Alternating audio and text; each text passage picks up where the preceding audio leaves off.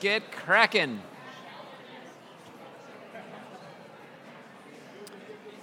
Mm-hmm. Good morning, good morning. Thanks for coming. Hello, Chad. Pleasure to see you.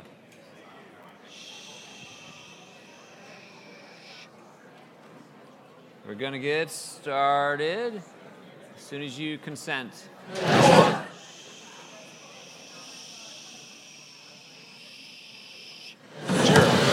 All right, good morning.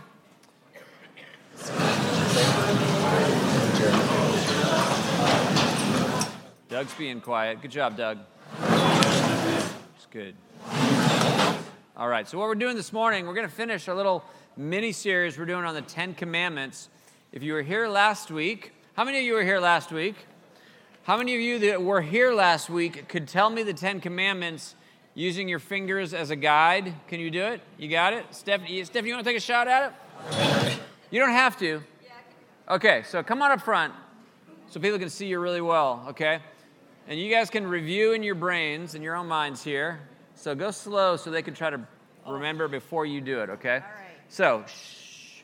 So, and you can do it along with her, but try to remember if you want to memorize the Ten Commandments, your 10 little fingers can be a, a memory guide for it. So, first commandment, One, there is only one God. very good.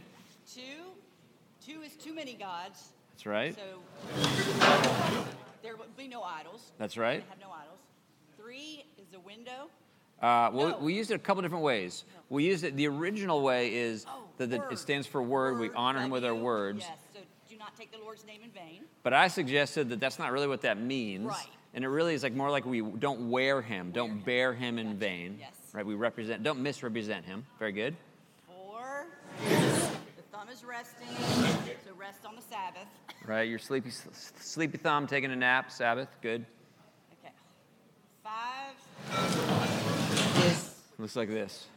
oh yeah, honor your father and mother. Honor your father and mother. Yes. Six. Okay. Six. Yep. Do not murder. Do not cheat somebody. You uncomfortable with this? I'm very comfortable murdering people, so you're that's good. That that troubles you a little bit. It's good. And seven is a man and wife. Um, They're at the altar.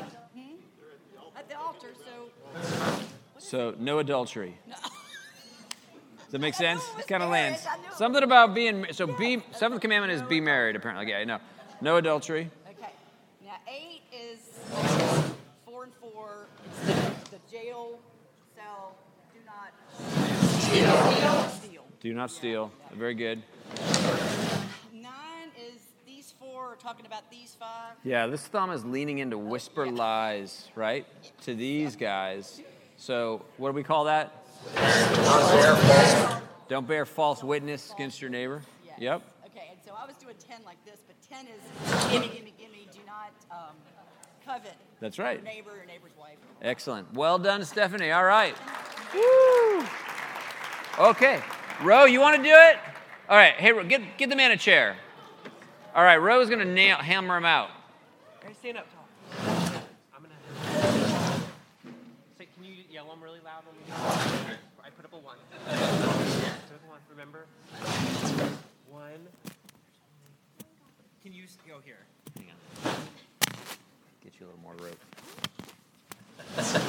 sorry, sorry, sorry. There we go. You got this. Only One God. two. Put the two up.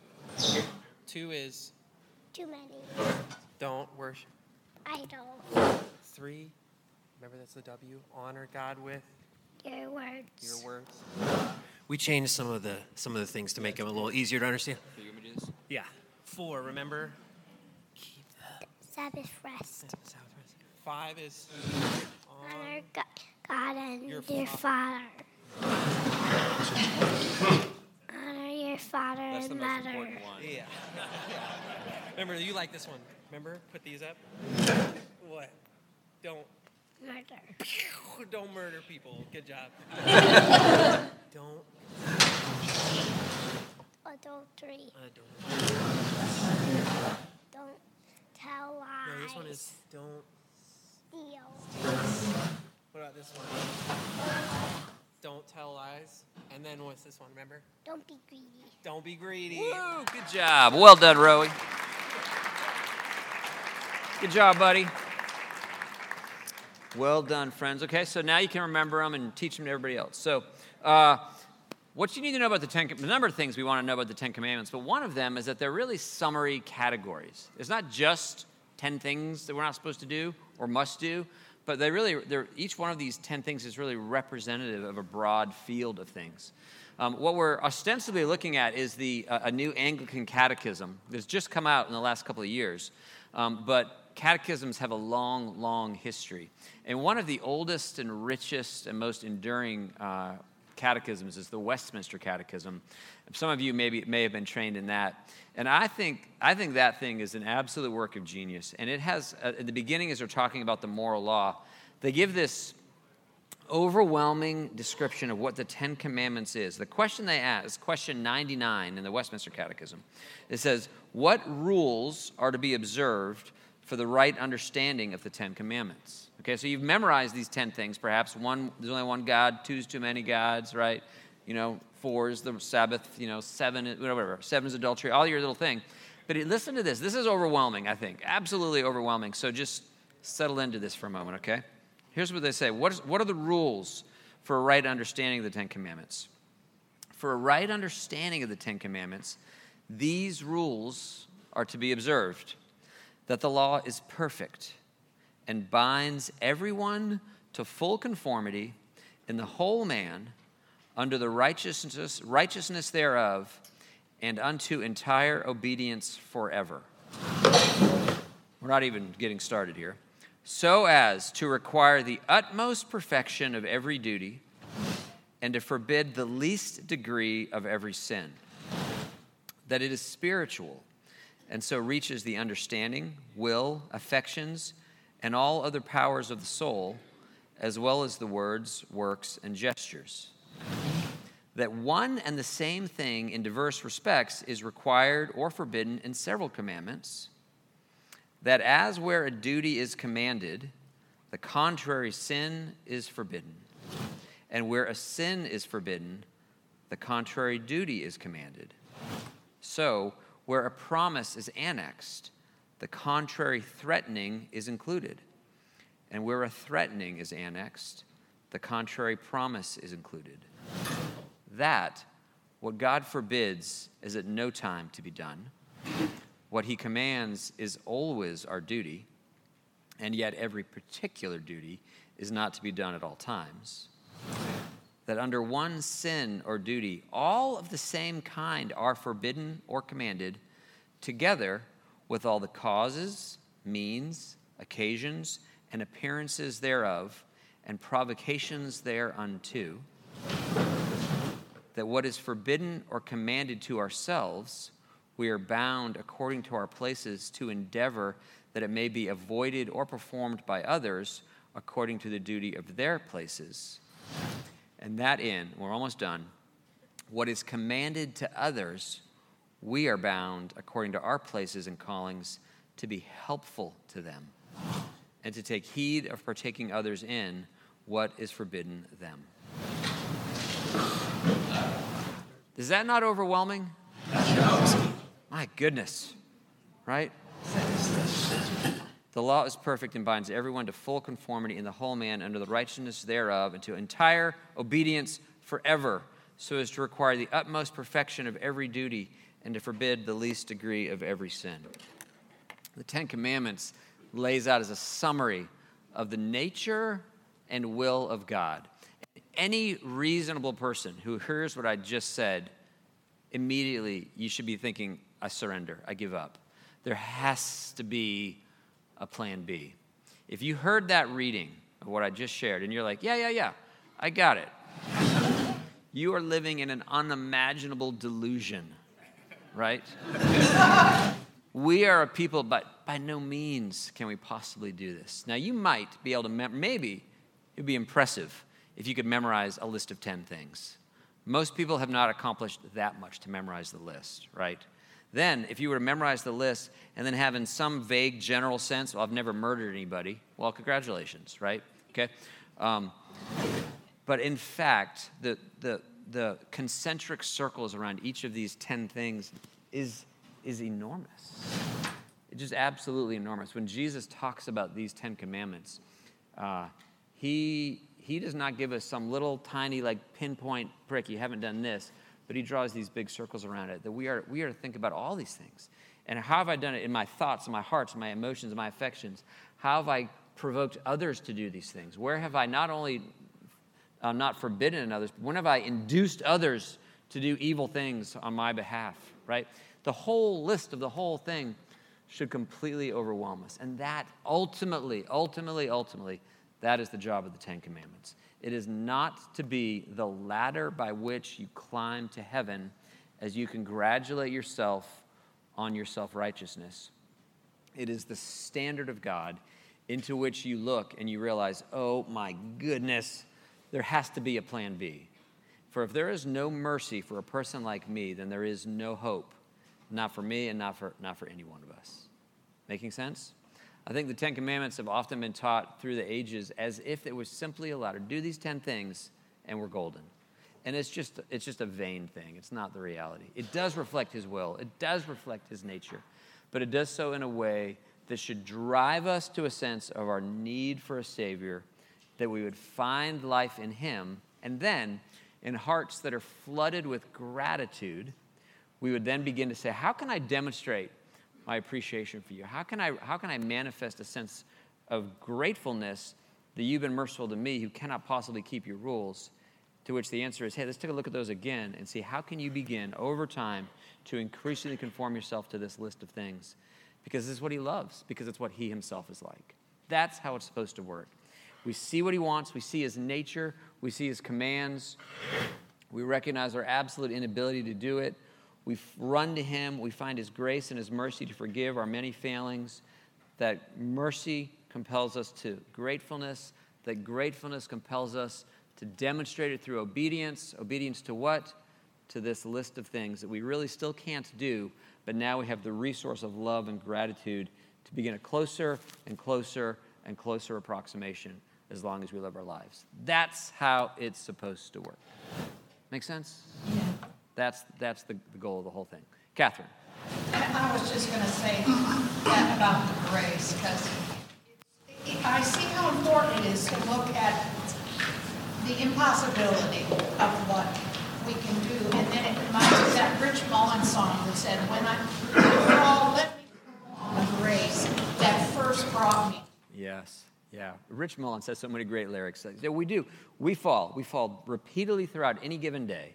And so when we fall, if we fall into His grace with a sense of like, even again, I can come to you and admit my failings, ask for forgiveness, and then be resourced to get up and maybe walk an extra minute longer this time before I fall into the same trap. That's that is the Christian life. The Christian life is endlessly one of sin and repentance, sin and repentance, sin and repentance.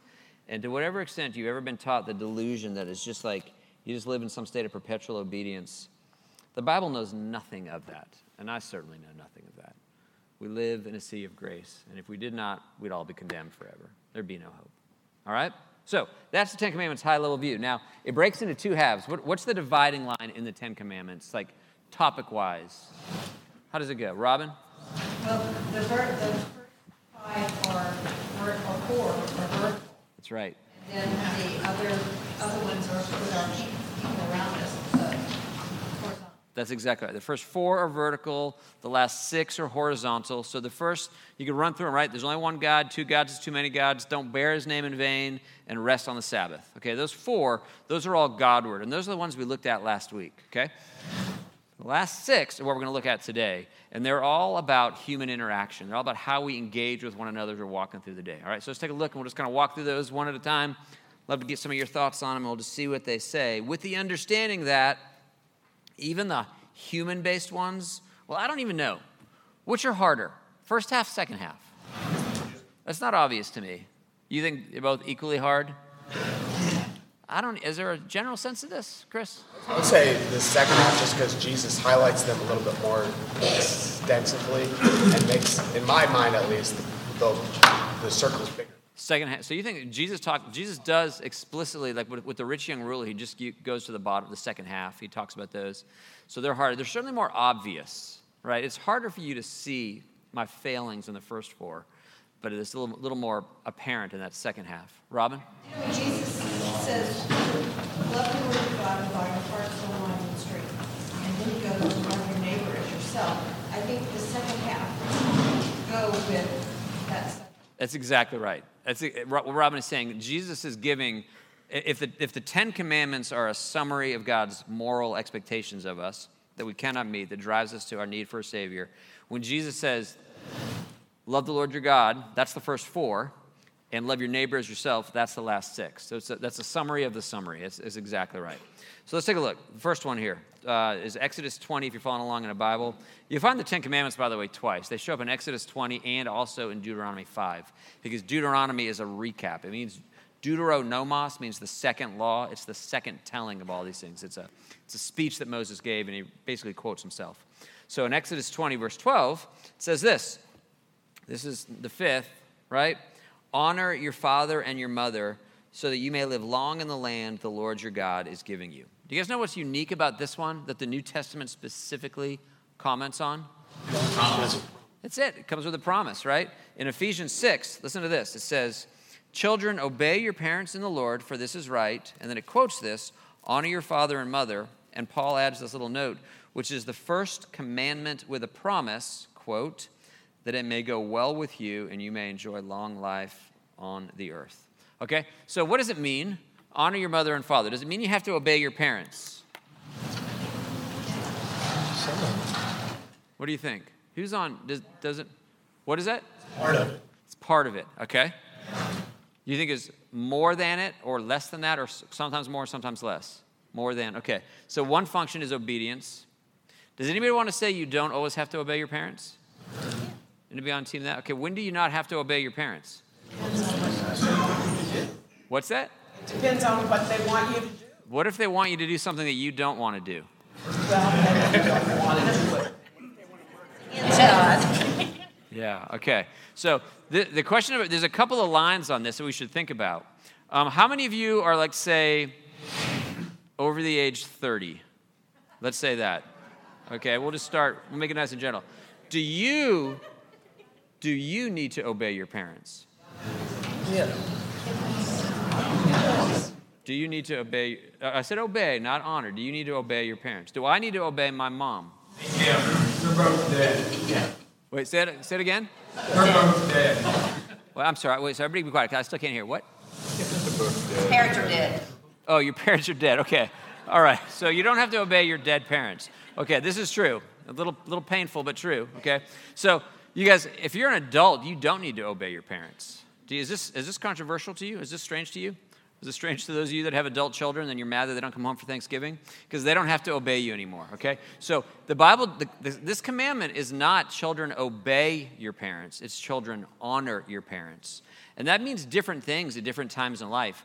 Sadie needs to obey her mom because she still lives in my house. She's still our, she was a not merely she will always be our daughter, but she is presently a child. But only just for a little bit more, sweetie. You're just almost out, okay? Right? But Sadie's obligation to honor her mom, and to a much greater extent to honor me, is persistent, okay? Is persistent. But very, like my, my oldest son, Benjamin, Benjamin owes me no obedience. He's an adult, he has a house, he's getting married, he's a grown up, and he doesn't have to obey me. He does have an obligation to honor me, even as I have an obligation to honor my mom. But this might be helpful for those of you whose children are about to become adults. You guys, they don't have to obey you anymore. You're not, like, you, the whole point was to create an independent adult that didn't have to obey you anymore. They, they should honor you, they should be kind to you. But the obedience thing is a limited, is to a limited extent. Some of you have noticed, and we won't, this will not, we'll not turn this into a marriage counseling session, but some of your marriages have floundered because your spouse still thinks they need to obey their parents, and they don't. This is why the Bible says, for this reason, a man. Well, what, what does Genesis say about this? About what is the Genesis language that, that taps into this? For this reason, a man will do what? Leave. What that means, it doesn't just mean you move out of the house, it means I'm no longer under your authority, right? So you're going to leave your mother and father, you cleave to your wife. You have, a, you have a new priority. Your mom is no longer your top priority, it's your wife. Right, this, is what, this is how this game is supposed to be played. But the honor never expires. Never, never, never. You don't have to obey, but we are to speak well of, to serve, to love, to be, to be beneficial to. And then when children are, you know, actually children, they, they, honoring does include obedience, right? Make sense? Now, what, what's another, if we kind of clean that up a little bit, you understand honor and obedience are not the same thing. Who else does this apply to? Because it's not just your mom and your dad. Do you know this? This is a summary, right? Dorian? People in authority. That's right. The call to be obedient to authority is really predic- is, is, is rooted in this commandment. So you honor your mother and your father, your, you know, your, th- those that raised you and loved you. But when we fail, when we are failing to be submissive to authority, to our, any legitimate, and not all authorities, not everyone who claims to be an authority is a legitimate authority, but when you are mouthy to your boss, when you are disrespectful to your pastor, when you are just, you know, outright disobedient to governing authorities, you're, you're breaking this commandment. There's a broader call to this, right? And in various ways, at various times in life, we have an obligation to be obedient, but always to honor those above us. That's what this commandment is about. Okay, does that make sense? Controversy? Can you live with that? Keep okay, Tommy. One of the uh, nature of the society back then, um, obedience was uh, kind of assumptive, adult uh, to to a decent degree. Well, so I, so any any given culture, um, the the rules are constantly changing in any given culture, and sometimes we can look back at the at the era that the Bible was written. Certain things were culturally present, but unless the Scripture in you know kind of encapsulate them as normative, then it doesn't carry over for us right? So we could look and say any number of things at different moments in time that some culture is going to say. But I think the Bible is pretty clear that the adult that adults don't need to obey their parents in, this, in as much as they have they have left and become that. Even if there was time, even we don't need to go back a thousand years. You can go. You can go. I'm sure you can go to. We'll just pick on the Italians for for whatever reason, right? Like I'm sure that there are Italian American cultures where the assumption is that adult children obey their mom. And my, I am telling you, they are mistaken. It's not true. Even if, even if the cultural pressure says so, that's not a transcendent reality. And lots of cultures have lots of things that are bent or distorted, including our own, to be sure. For sure, for sure. Okay? So, not everybody has to obey for perpetual thing, but we must always honor. Let's go to the next one because I'm taking too much time. How about 2013? What's that one? It's number six. You shall not murder. Why not? Cain and Abel, okay? That's the first instance of murder. But when the Bible says you may not murder people, why can't you? Image bearing. There we are. And we talked about image bearing the entire time last week. Once again, it shows up. What's unpack the, the image bearing a little bit? Um, God made us in His image. Us being in His image, we are representatives of what He. That's right. You murder the person standing next to you, they're, image bearer. That's right. Listen to Genesis 9 6. It says, Whoever sheds the blood of man, by man shall his blood be shed, for in the image of God has God made man. The reason you, you really can kill a cow, like you can, you're allowed to do that, but you really can't murder a human being. Reason is they're an image bearer. The I- image bearing is such a massively important theme throughout the scriptures. Uh, I mean, it, sh- it shows up in a million different ways, but one of these things here is the ground of why we're not allowed to murder other people. Okay? Are we, d- does murder mean kill? Is there ever an instance where you can kill a person, even though they're image bearers? Okay, where, would- where, on what basis would you make that claim? Three, three. Three? Gary, what, what do you mean by this? Wartime, self-defense or defense of your family, and if you're a government official and the person has been tried, ex- uh, found guilty of murder and sentenced to die, he can be executed.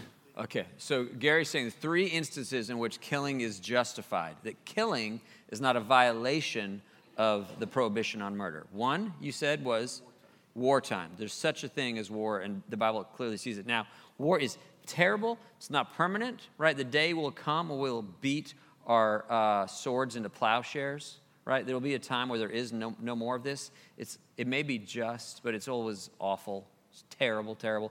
But there's a place for it. We see it clearly in the scriptures. Self defense, you're saying if, if your life is being threatened to that of another, you can protect. Or your family, Very good. And, children, or your wife. and then what's the final? Um, the government is legally allowed to kill people who are found guilty, and the penalty is death penalty.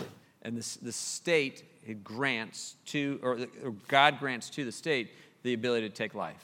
Now, some of these things that you're saying, that, that is a very normal, very standard argument, and some would contest even that, right? There's a Christian, we talked about this a few weeks ago, Christian pacifism that would say, even in that, Jesus says, don't resist an evil person, that we, we suffer these things. We're not going to, they don't, we don't have time today to get into that whole thing, but generally speaking, there's, a, there's been a broad assumption that yes, that there are not all forms of killing are murder. Murder is unauthorized, illegal, uh, wrong sort of a killing. And so we, we can leave it there for at the moment for that. Well, maybe we can't. I don't know. We'll see where we go. Yeah. One, uh, one of my sources here says that the Hebrew word used here describes the unlawful taking of innocent life. That's right. So I think that clarifies the issue to me. Yes. And so there's a, there is a difference between killing. I think the King James says, you shall not kill. Um, and I think it's a poor translation. It really is a distinction to say murder. And in fact, if you, if you heard it, the Genesis 9 6 that I just read to you has both halves of this argument embedded in it. Genesis 9 6, whoever sheds the blood of man, by man shall his blood be shed, right? So there's the, this first action is unacceptable, and the second action is commanded, right? So whoever sheds the blood of man, by man shall his blood be shed. That really is the basis of the idea that the state has the authority to carry out um, capital punishment. However, I want, one thing I want to say in, the, in, a, in an environment, in a country that has had capital punishment as be one of our fundamental things forever, we can say that yes, when somebody kills somebody, not only, not only is the state authorized, or well, I should say this, not only when somebody murders somebody is the state authorized to carry out capital punishment, but they're obligated to. Okay? That would be a very hard biblical argument to defend. Okay? Can you guys rattle off the names of any people who committed murder in the Bible? David. David. Moses. There's another big one. Paul. Paul. That's a pretty good list right there. Okay? And not one of them were killed for having killed someone. Okay? Now you could say that David was, you know, he was the king as agent of the state. He was authorized to do that. Well, maybe, but he seemed pretty pretty generous with the way he would wield that authority under times, right? Um, and certainly the killing of Bathsheba's husband was totally out of bounds.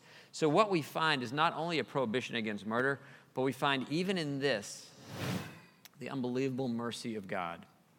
You yourself have received mercy in just a myriad of opportunities. And there is a place. I do believe there's a place for self defense. I do believe that there is a time where war is the least awful solution to a problem, right? And I do believe that the state is authorized to, care, to execute, well, I shouldn't, that's the unfortunate word choice, to execute the power of execution. But it doesn't, the Bible does not make the case that they, we, that must be the place we go to. It's, it's really treated as a last resort in a world that is as dreadful as ours and where we need as much mercy. We should be thoughtful about the total biblical picture of that, okay? So we don't, we don't murder. Jesus, of course, takes this and famously extends it. What, how does Jesus, what is the circle that Jesus draws around you shall not murder? Hate. Hate. Does that get a little dicier for you? Have you hated significantly more people than you've murdered? Is that, is that a fair, fair guess? Yeah. Okay. So, again, man, we, we, we cast ourselves at his mercy. We are guilty of so much. Okay, how about this one? Uh, Gen, uh, Exodus 20, 14, seventh commandment. What's that one? You shall not commit adultery. Okay, what is adultery? Covenant breaking. Covenant breaking? What is it? What's the most, just give me, the, give, give, be as dictionary like as you can. What do you think? What is adultery? Sex outside of marriage. Yeah. Sex outside of marriage? What if it's two unmarried people? Is that adultery? No, So, yeah, it has, like adultery, adultery kind of assume, like here, here's, from, from our catechism, it says this Adultery is, is any sexual intimacy between persons not married to each other, at least one of whom is married to another. Does that feel good? I mean, does that feel, I, I think that's right. Okay? Those of you that are old enough to remember the Bill Clinton days, there was a debate of like, what's really sex? What counts as sex? Right? Because maybe not all things do, except here's a hint. If you walk in and your wife is doing it with somebody else, and it feels like adultery, it's probably adultery, right? Okay? Adultery is any sexual intimacy between persons not married to each other, at least one of whom is married to another. But once again, Jesus says, Oh, you're, you're drawing too small of a circle around this. What does Jesus do with this? Yes. What is, can anybody quote him directly? Go to Matthew 5 if you want to. What, is, what does he actually say?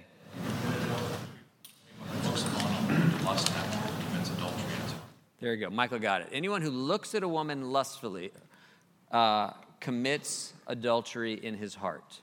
Okay, so what? So there's two things you want to see here. I think one, he's drawing. This is kind of like what he does. Mur- as murder is to hate, so adultery is to lust. Right? You feel that parallel that he's setting up. So he's drawing a much bigger circle. Um, you've hated more people than you have murdered. Yes. Have you lusted after more people than you've committed adultery with? Probably by significant numbers, right? Okay? Jesus is drawing the circle. But sometimes we will draw a false equivalency. Michael quoted it accurately. Oftentimes, Jesus is quoted inaccurately on this. Jesus did not say that if you committed, if you look at a woman lustfully, you have committed adultery, period. He's not saying that, right? He's not drawing an equivalence here. What, what's the difference between saying, if you look at a woman lustfully, you've committed adultery in your heart? How is that different from, if you look at a woman lustfully, you've committed adultery, period? How would those two statements be different? Sam? You can't get a divorce over looking lustfully at another woman because it's just in your heart. It's not like you're actually going and Okay, this is good. And I, I doubt they heard you in the back. Sam said, You can't get a divorce because your spouse has looked at someone lustfully. Do you feel that? If you could, then we would be living in a no fault divorce at all times. And I mean that quite, quite sincerely. He's not, if, if, if they're equivalents, if lust equals adultery and adultery is grounds for divorce, then lust is grounds for the divorce, and we just live in a, all marriages are open to, to dissolution at a moment's notice. He's not saying that. So what is he saying? Ellen, you want to jump on that? Well, I think that if you have lust, it's basically a sin against yourself. When you actually commit adultery, there are other parties that are involved in the sin, whether it's the person you commit adultery with, it's your spouse. And so the sin is magnified in affecting more people. It absolutely is. This is, this is uh, completely true. So, what does it mean to commit adultery in your heart? What does that? It's what is he saying here? This is just worth taking, and then we're going to jump into the rest. We won't stay for here forever, but Michael. It's like the, he brings it to a spiritual level because the, the greatest commandment to love God with all your heart, soul, and mind. And that Jesus translates all of these physical actions into a spiritual parallel to hate is an emotion and a thought process. Yes. Adultery moving from the physical into the heart and the mind. So translating and showing the corollary parallels between our spiritual walk and where we're to love God with our heart, soul, and mind. It's that moving from the external to the internal. Because the, the prophecies in the Old Testament to give a new heart, all of these things move to that internal piece. Yes. Parallel um, to the do right. That's right. Okay, so what Michael is saying is what Jesus is doing here, and this is and this applies certainly for murder and adultery, which are, Jesus makes explicit, but it's true for the whole list, right?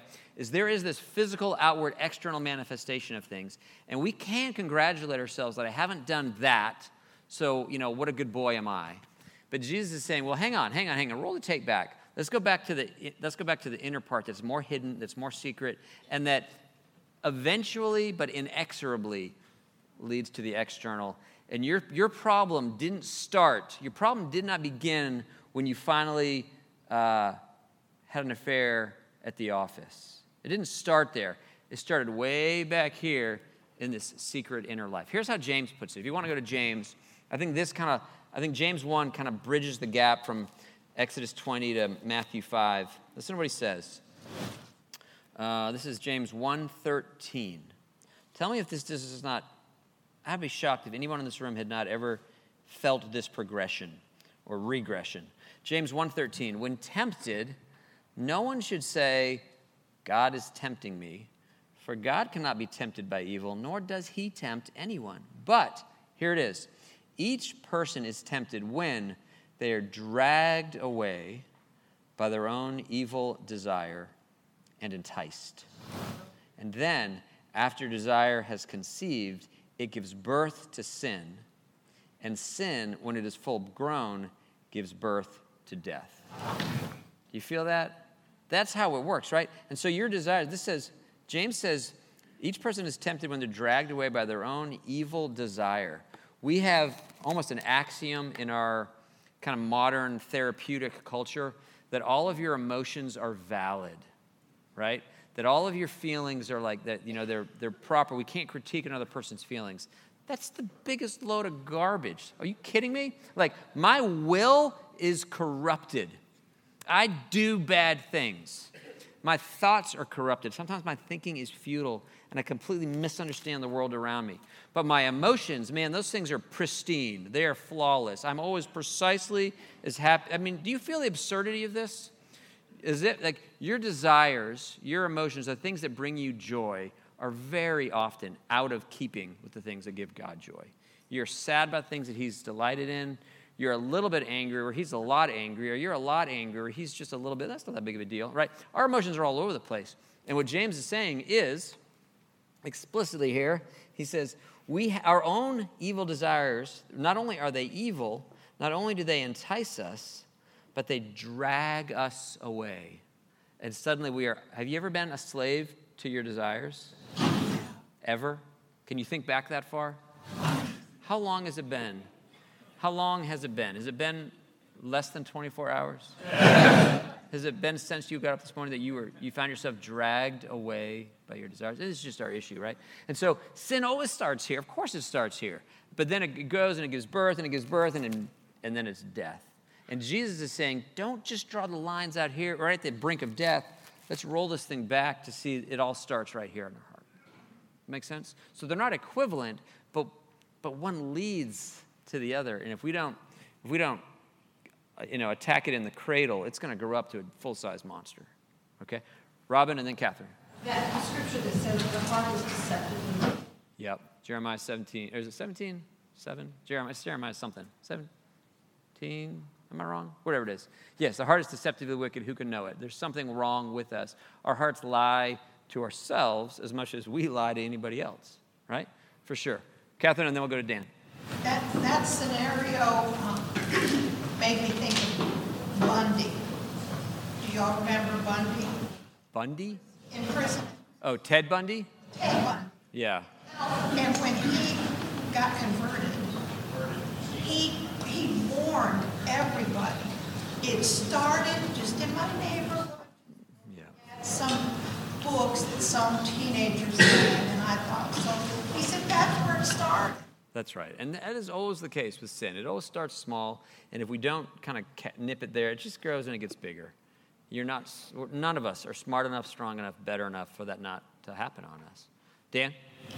This one, I mean, the adultery thing is also an image bearing issue. That if we are to be demonstrating God's perfect love and to have that be the hallmark of our relationships with and our thoughts about others, lust is a corruption of that in inappropriate situations. And, you know, I, my sense is that that's one of the places Jesus is gave warning us, look, you're supposed to be representing the Father. That's right. That we, uh, Paul says in, in 1 Timothy that we should, that older men or men should treat other women as sisters with absolute purity.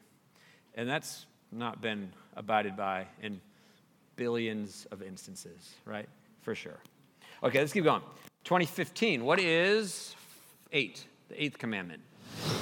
What's this one? You shall not steal. Okay, you're in prison behind the bars, you shall not steal. I think that we might be able to say at an obvious level, this rules out shoplifting, right? but, and my guess is that not many in this room are tempted to shoplift, but maybe you have had times when you were, right? And you could therefore say, I'm not a shoplifter, check. but that would be an error because there's a million other ways to steal, right? How does this play out? What, is, what are the circles of this? Where are we tempted to rob, to violate this commandment? You shall not steal. Uh, I'm not hearing the robots. M- Michael, loud. New Testament, um, uh, Jesus cut, uh, kind of addressed it, the uh, giving to uh, tax evasion and uh, For sure. once. Yes, absolutely. So paying Jesus squarely places paying taxes in the same category, right? It's things like not paying your debts would be stealing. Not paying if you owe taxes, pay taxes. Paul says let no debt remain outstanding except Do you know the only exception? Let no debt remain outstanding except the continuing debt to love one another. Plagiarizing a paper, pirating software, right? Ba- especially back in the day, like in the pre Napster era, right? Where everybody was like constantly just stealing music or stealing Microsoft Word. Um, not tithing is characterized as robbing God, right? He has claimed ownership of this. Um, want to make it more uncomfortable? Keep going. What about when God says, vengeance is mine, Huh? When we take that, that is a fascinating approach to that. Yeah.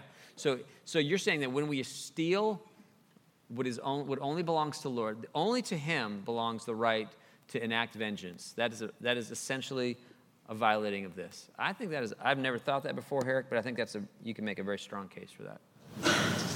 When I take things that are not mine, you could. Paul will put um, not adultery, but but premarital sex in this category. He's going to say in 1 Thess 4 that no one should defraud his brother. That is theft by deceit. That when you are having sex with somebody who is not your spouse, you are pretending to be their spouse and claiming what only belongs to their spouse or their future spouse. That, that, that sexual immorality is defrauding someone, it is theft by deceit. It's a violation of this commandment, for sure. Yeah, Jim? You can steal an employer's time. Oh man, that's a great thing. You're getting paid for 40 hours of work. How many hours are you giving them? Right? How much how much of your time are you spending chatting or not doing the job? Yeah. Catherine? Fraud by deceit, like I was thinking, that if you, if you lie about your coworker because you want the position that he's entitled, That's right. and that's stealing, Am I are you that's exactly right. If you're if you are whether you are plagiarizing a paper to get a better grade so you're a better position to get a better job than the person who actually did the work, you're lying about a coworker so you can steal their promotion from them that you can get the raise that they don't get, that's theft. It's you're robbing, you're stealing.